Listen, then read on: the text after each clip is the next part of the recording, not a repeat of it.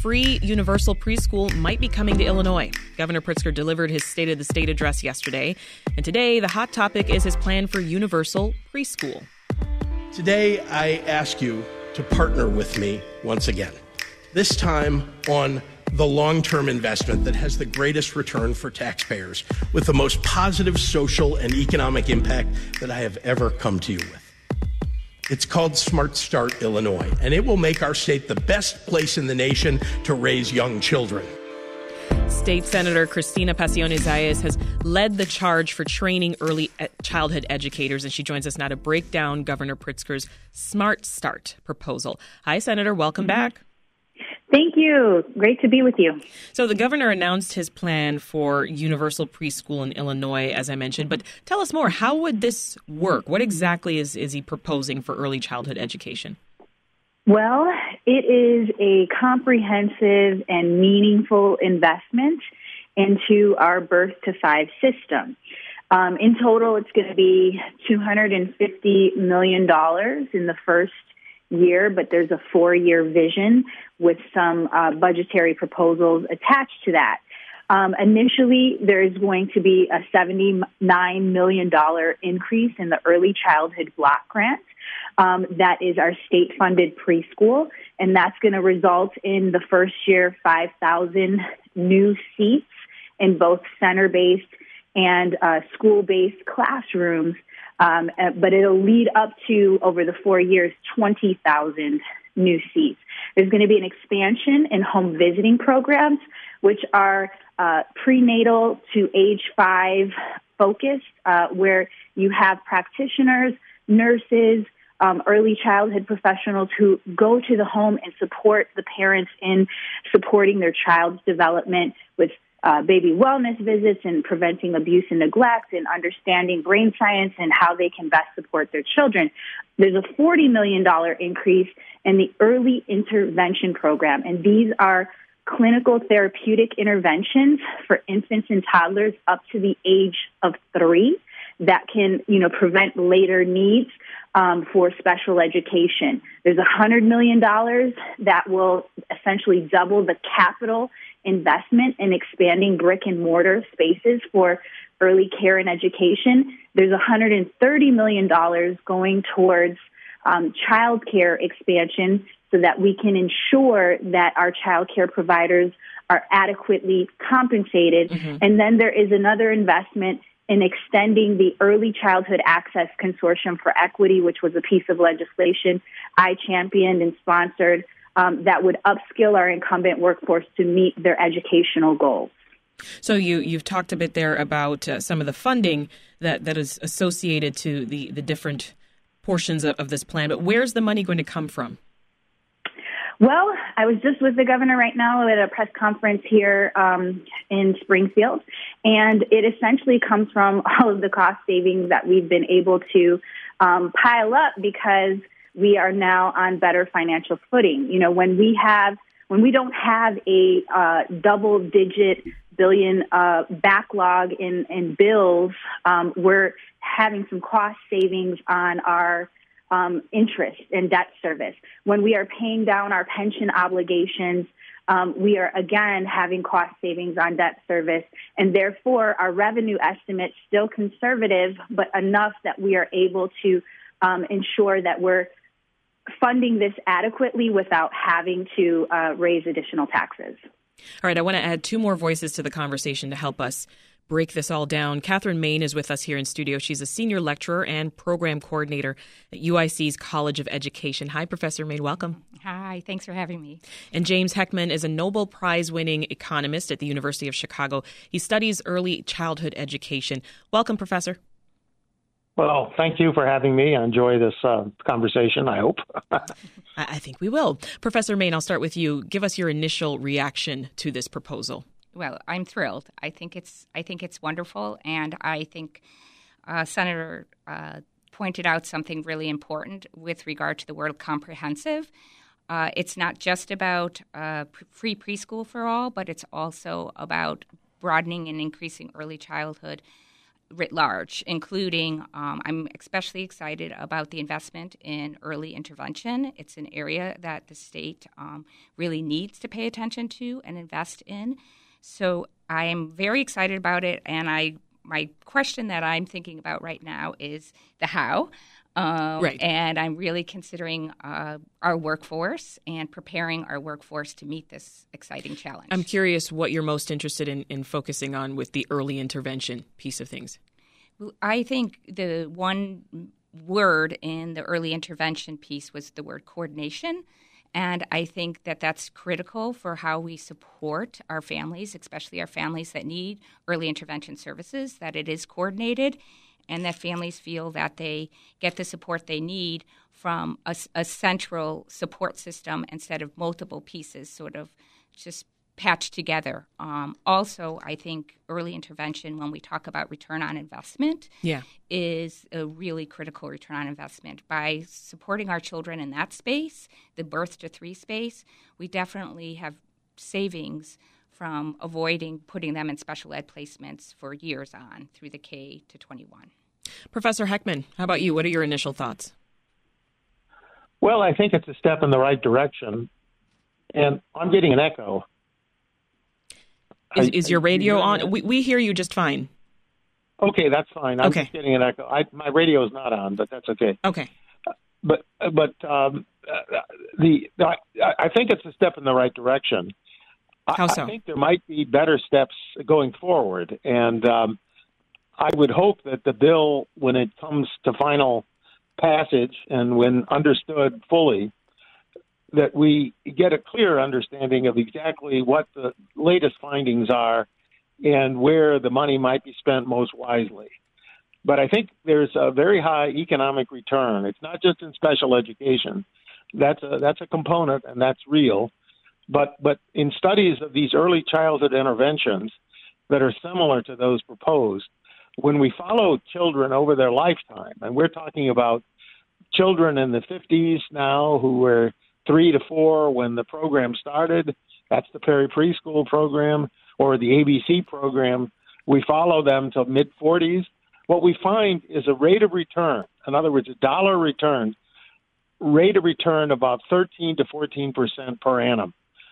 So, which is a very high social return and that's counting all the costs of taxation. It's counting all the distortions that might arise from taxation. Yeah. So there's a very strong uh, effect, and I would add uh, to what was said by the, the uh, by the professor that that there's also a return of the next generation.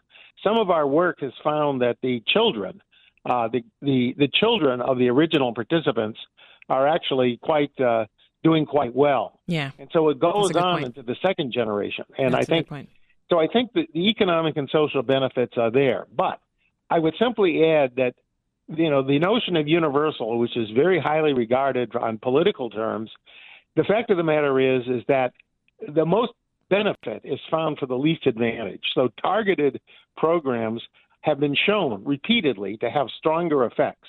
Yeah. So you can make it universal. And, you know, I don't know if we need to extend daycare to Winnetka, but we can. But we could simply have something like a graduated schedule so that individuals who are very wealthy who wanted to take use of this program could access it, but they would have to pay for it. Right. so, so I think there's some modifications that could make the program even better. Well, let's hear from from the senator some more here. You know, part of the proposal focuses on early childhood education settings other than schools. So tell us more about what that would look like and, and why it is important to uh, expand resources for community based education settings. Yeah, so in Illinois, we are lucky to have what we call a mixed delivery model. That means that high quality early care and education can take place in licensed homes where there is family child care. It can take place in center based care that is run by community based organizations that provide an array of wraparound services, and then, of course, our school based settings. To specifically highlight the community based settings, which are incredibly important for our working families, is because they tend to offer a full day of care, so from 6 a.m. to 6 p.m.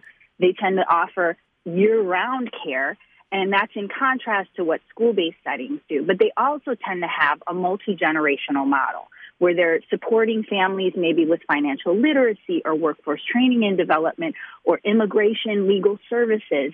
Um, the point is they really fill in the gap. And in Chicago, particularly, a lot of our community based centers used to be settlement homes. And those used to be ports of entry for immigrant families who are trying to start off and get connected um, into into Chicago. And so there's a long history and legacy of those spaces being more comprehensive and um, more kind of attuned to the nuance and the complexity of what families need to thrive. Yeah. I want to talk about so called early childhood deserts. Here's Governor Pritzker. Too many families can't access early childhood programs at all because they live in an early childhood desert where no providers or available spots exist within a reasonable radius of their home or their work. Smart Start Illinois will allocate $100 million of new capital to double the Rebuild Illinois investment, already helping providers build new and expanded uh, existing facilities. Professor Main, I'm going to get you to tell us about what that looks like here in our city. But first, Senator, can you just define for us what is an early childhood desert? and, and what's the impact on kids and families? For sure. It's it's any geography that has a gap in terms of the number of households that have young children that meet a particular economic threshold but do not have access to a high quality early care and education program or services. So what he's specifically trying to get to is that 80% of any geography um, the the families that would qualify for these particular programs and services, meeting an economic threshold or presenting with um, some extenuating circumstances uh, that that may undermine optimal child development.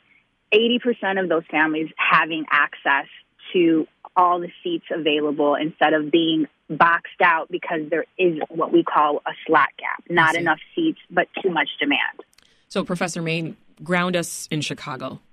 Well, so in Chicago, what it looks like, and actually what it looks like across the whole state of Illinois, if there's a desert, a childcare desert, that means parents don't have a safe place for their children to go while they're at work. And that is, uh, I think, a, a fundamental problem uh, for our whole economy and for families who are trying to take care of their children and also work and put those two things together. And we have to figure out a way where families are feeling that they can drop their children someplace that is safe. And I don't mean to use the word drop because it's not like just drop, but it's take their children somewhere where they feel safe. There's nothing worse for uh, you know those of us who are parents who know this to be worried about what's happening with your child during Absolutely. the day while you're at work. I mean, it, the the thought of the work productivity and your ability um, to do the job that maybe you were hired to do when you're worried about your child and you're worried about who's taking care of your child. It's unacceptable, and we need to figure out a way to make sure that every parent in this state has a safe place where they know their child is being cared for by a quality um, professional and a professional who is trained and understands how to work with young children and support young children's development and learning. This is Reset. I'm Sasha Ann Simons. In yesterday's State of the State address, Governor Pritzker unveiled a proposal to expand early childhood education and care, and it's called Smart Start Illinois. We're breaking down what this means for preschoolers and their families with State Senator Cristina Pacione Zayas, UIC Professor Catherine Main, and University of Chicago economist James Heckman. Uh, Professor Heckman, I know that you've done a lot of research in early childhood development and education. You've even traveled the world studying what other countries are doing. I've seen some of your work looking at Denmark and China, for instance. Briefly, just give us a, couple examples that you found to be particularly successful. Well, one thing that is very surprising, and I think adds a new element and should be added to the discussion, is uh, understanding the powerful role of home visiting and the fact that it's very low cost compared to many of the alternatives, including some of those being discussed. Uh, I'm not saying that home visiting is the only answer, but the power, the one thing that's been learned, and it's really a recurring theme in a lot of work, whether it's a very fully funded full day pre-K or a, uh, a very small scale uh, program that operates only a few hours a day. The one thing that's been founded is the universal theme the universal finding, I should say, mm-hmm. is the fact that children, that, that the greatest effect is sort of turning the parents on into the children's lives. So it's in home visiting that stimulates not the child directly, but the parent to engage in the life of the child. And some of these home visiting programs are surprisingly effective at a far lower cost. And so I think what we need to understand, I think more broadly, and what worries me about this is, you know, I hear about building centers and bricks and mortars and deserts. Yes, we have those, and it might be better to have facilities, and I'm not denying any of that. Mm-hmm. But I think the crucial thing that we found, we have a series of studies. This we've done work in Tibet, in Jamaica, in you know around the around the world now. Yeah. Recently in China, but what we found is that every time the parents get engaged, and the parent-child interaction is is fostered, and parents are getting aware of what normal expectations are of child development. That what look like very low cost, very simple schemes that you know just don't meet the standards, and the, the home visitors are not particularly university trained. Yeah. Many of them aren't even high school graduates.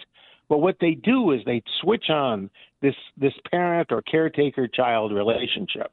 Now I understand that that's only a partial solution, but it's a very effective solution. Yeah and mixed in with some notion about childcare. We know that childcare is a real issue, but those two issues get bound together sometimes. Right. I'm, I'm glad you're making and, that distinction. Yeah, yeah I, I, want to hear from the governor again. Uh, here's where he's uh, talking about training educators. Of course, adding preschool seats only works if you have the staff to support them. That's where the Early Childhood ACE Scholarship Program comes in. Last year, with the legislative leadership of Senator Cristina Pacione Zayas, we began investing in community colleges and universities to build a pipeline of early childhood educators. Already, nearly 1,500 people are on a path to get upskilled, and I propose now to continue providing this opportunity for the next four years. So we heard your name there, Senator. I mean, as the chair of the Senate's Early Childhood Committee, is is this proposal everything that you said Illinois children need, or what more would you have liked to see, if anything?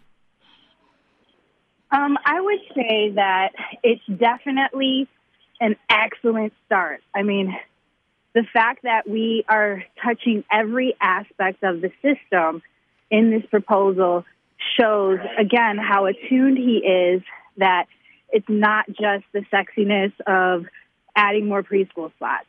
It's that plus six other things in very comprehensive ways. And I think it's just going to be incredibly important that I work really closely with my colleagues across the General Assembly to actually get this appropriated in our budget. And then after we pass the budget, to work with the agencies to ensure that we effectively implement. Because it's one thing to pass a budget or a piece of legislation. It's a whole nother endeavor to make sure that it's implemented right. with fidelity. Professor Main, why is it important to have a diverse early childhood workforce? And what kind of support would that workforce need?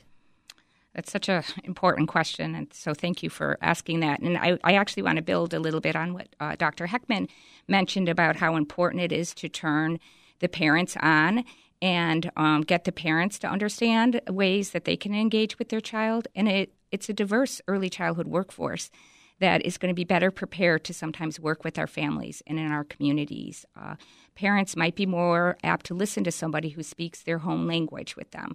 They might be more trusting of somebody who's of and from that community where they grew up. And so I do think that that is important that we think about the diversity that we have um, in in our workforce. We recognize it and we pay special attention to supporting those who are already there, get upskilled, get support, return to school and get the credentials that they need to provide the highest quality care for our children. Yeah. I mean, another important point of Pritzker's proposal also has to do with contracts. We don't have enough time to dig into that piece right now, but just, you know, in summary, Professor Main, what do you think is needed to achieve the goals that Pritzker's laid out here? I think, in summary, what we really need is a continued, and building on what Cristina said, obviously the work that she's going to have to do in, in the Senate uh, of getting the bill passed. But we need coordinated effort across our state agencies. Uh, early childhood is governed under multiple state agencies, and there needs to be strong coordination across everybody sort of rowing in the same direction.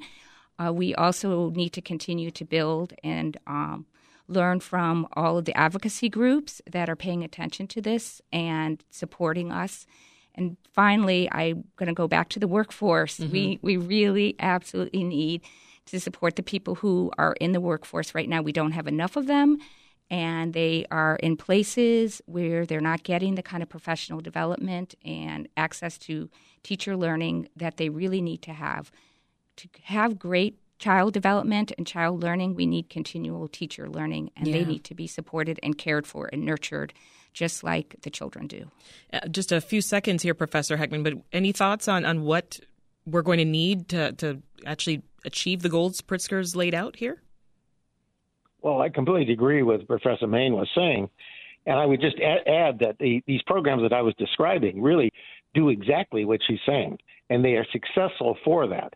They work with the people at their level. But another dimension of it, which I think isn't really built into Pritzker's proposal so far, is recognizing some very effective home visitors and child care workers can be people who aren't so highly educated, but are who are aware of how to engage the parent and the child and, and give instructions to the parent.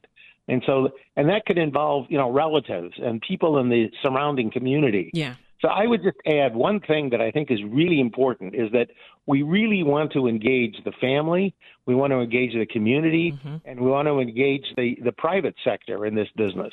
So I think we have a much stronger thrust into early childhood and improvement right. of the lives of children if we really engage all of these actors instead of thinking this is not, as some people have already said in this conversation, mm-hmm. this is not extending uh, K through 12 into the home. This is something that is really working in a very delicate and intimate situation, respecting the parents' values and providing, uh, working with them at their level and what they're doing, but but fostering right. that family life. And, and I and think the truth is that nobody wants to talk about problems with family life, and yet every problem in society that so many problems right. are a, a, a, function of dysfunctional uh, family We're just life. just so about I, out of time. Good points there, uh, Professor. I, I want to give the senator the last word, though. Next steps for this proposal. So um, the governor's on a tour across the state, um, sharing the news.